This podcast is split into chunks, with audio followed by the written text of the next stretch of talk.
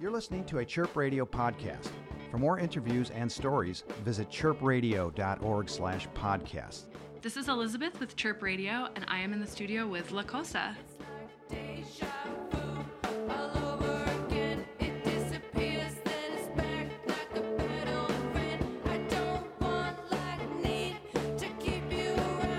Would you all go around and say your names and what you do in the band? Yes, my name is Katie, and I play bass, and sometimes I sing and play guitar. I'm Jesse. I'm a singer, and I play baritone guitar, and I'm the group cheerleader. My name is Doug. I play saxophone and other wind instruments and electronic sounds and processing and stuff. I'm Adam. I play the drums and keyboards. I'm Anna. I play noisy guitar, and sometimes I yell and scream.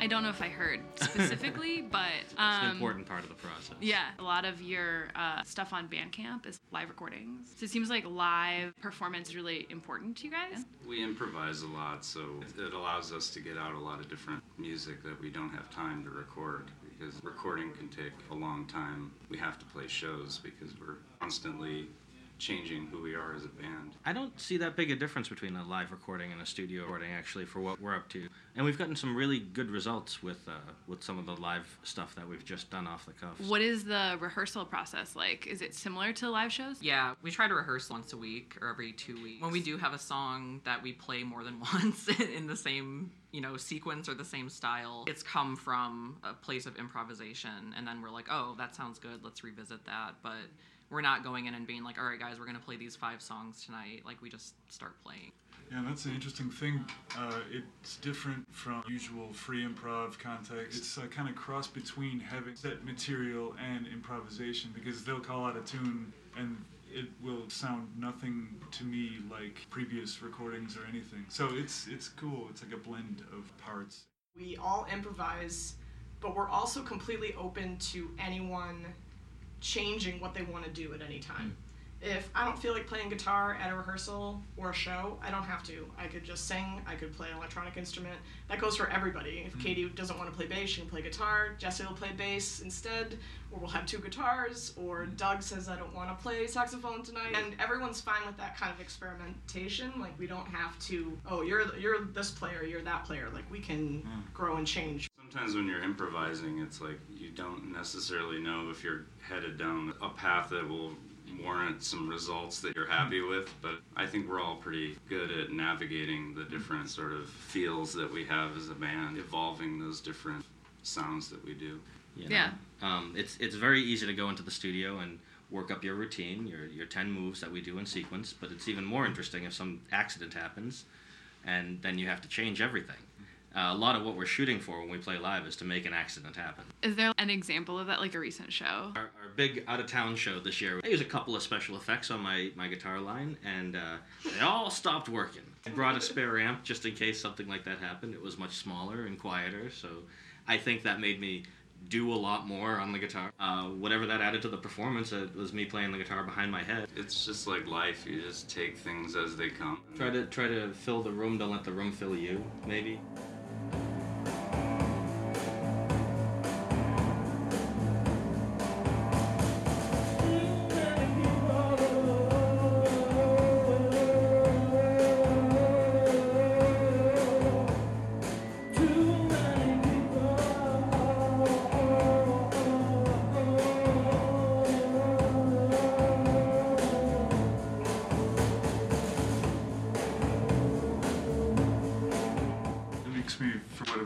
Think about when we recorded those tunes in the studio. It was a little more to the tune, but it was still, there were a lot of layers. Like, we'd go back and do a pass, like record another track over what we had done, and then say, does that work? And then like we went and recorded something on top of that, and sort of like several layers of improv over And yeah, that's what made these recordings. We had a structure that we came into the studio with, mm-hmm. and we were sort of like, you know, we're going to do these 4 songs, maybe improv a couple while we're there, and play with the studio. So this is the recording for the 7-inch that will be out in October. Yes.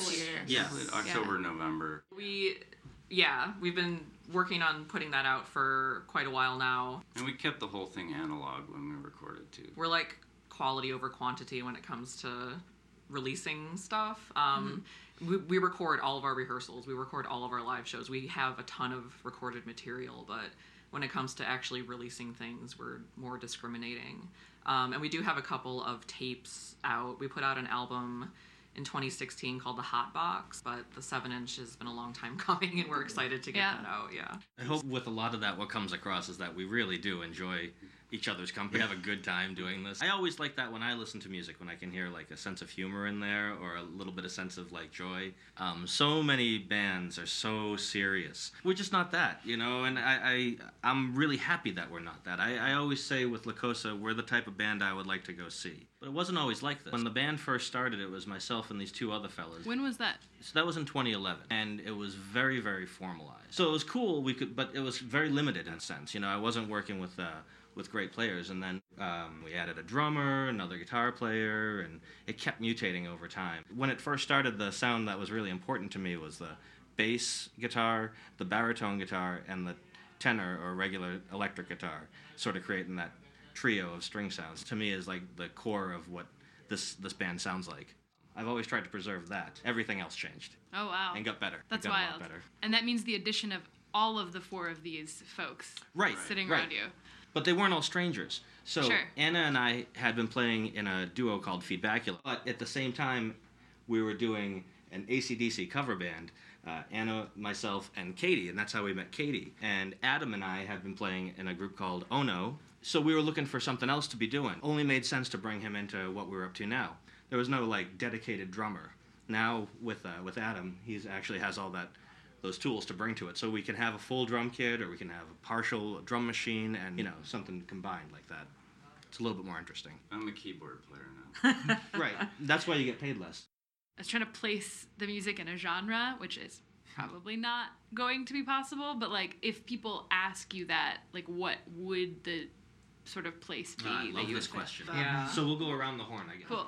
Dark psychedelic is the newest one we heard that we thought was potentially fits us occasionally. I think it's more punk than psychedelics, really. Punk in the sense that we don't really care, like, we're going to do whatever we want aggressively and have this, like, sort of dark side that comes out of us. It can be very, like, murky and weird, and I guess it's definitely dark, but with, like, also with, like, the philosophy of John Coltrane, just improvising, you know, chasing the muse, I guess. This is reductive compared to all of that, but I'd just say if Talking Heads were a noise band. We heard that one once. We heard, what was the other one? B-52s trying to play, like, DNA. I think we are psychedelic, but I'm hesitant to use that descriptor because I think it's been distorted in the, you know, the mainstream, like what a psychedelic band is. But there's like this very sort of like hard undercurrent sometimes, which I think is down to me and Adam.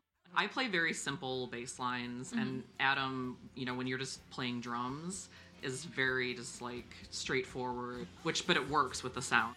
Also told we were trash, but I don't think that's more about the way we look.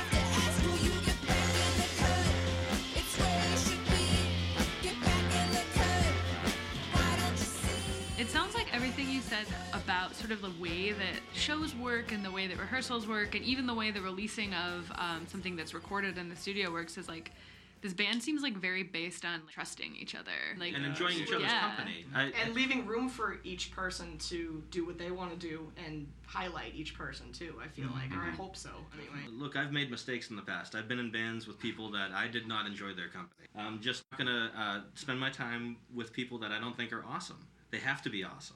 and I think all the people in this band are awesome. Otherwise, I wouldn't play music. Yeah. Aww. And it's speaking for myself. We all have different levels of musical experience, too. So Jesse mentioned that he and Anna and I were playing in an AC/DC cover band.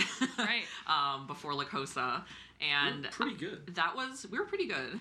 And I had never played music before that. I was like in my mid-20s when I joined that band, and I'd never played music. I'd never performed on stage or anything. Just jumping into that got me used to performing, and then when I joined La Cosa, I was not a proficient bass player. You know, I had like dabbled in it, but Jesse's like, come play bass. I'm like, but I don't really know how to play bass. He's like, it's okay. So I feel like my musicality has actually been very heavily molded by playing with these guys. This is such a unique connection that we have with the trust and knowing each other's styles. It's very dependent on those relationships that we've built playing with each other over the years. This has really turned into like a feel-good thing for us. Yeah. Even if this never gets broadcast, I feel like we've really gained a lot from today. What is the next step for La Cosa? What's next? We're going to put a record out. Full-length record. Mm-hmm. Yeah. That's definitely the big goal. We're more of an in-person thing, so we're really happy to get that physical media in our hands so that we can actually still play shows, but we have something to, you know, sell and to give to people. Absolutely.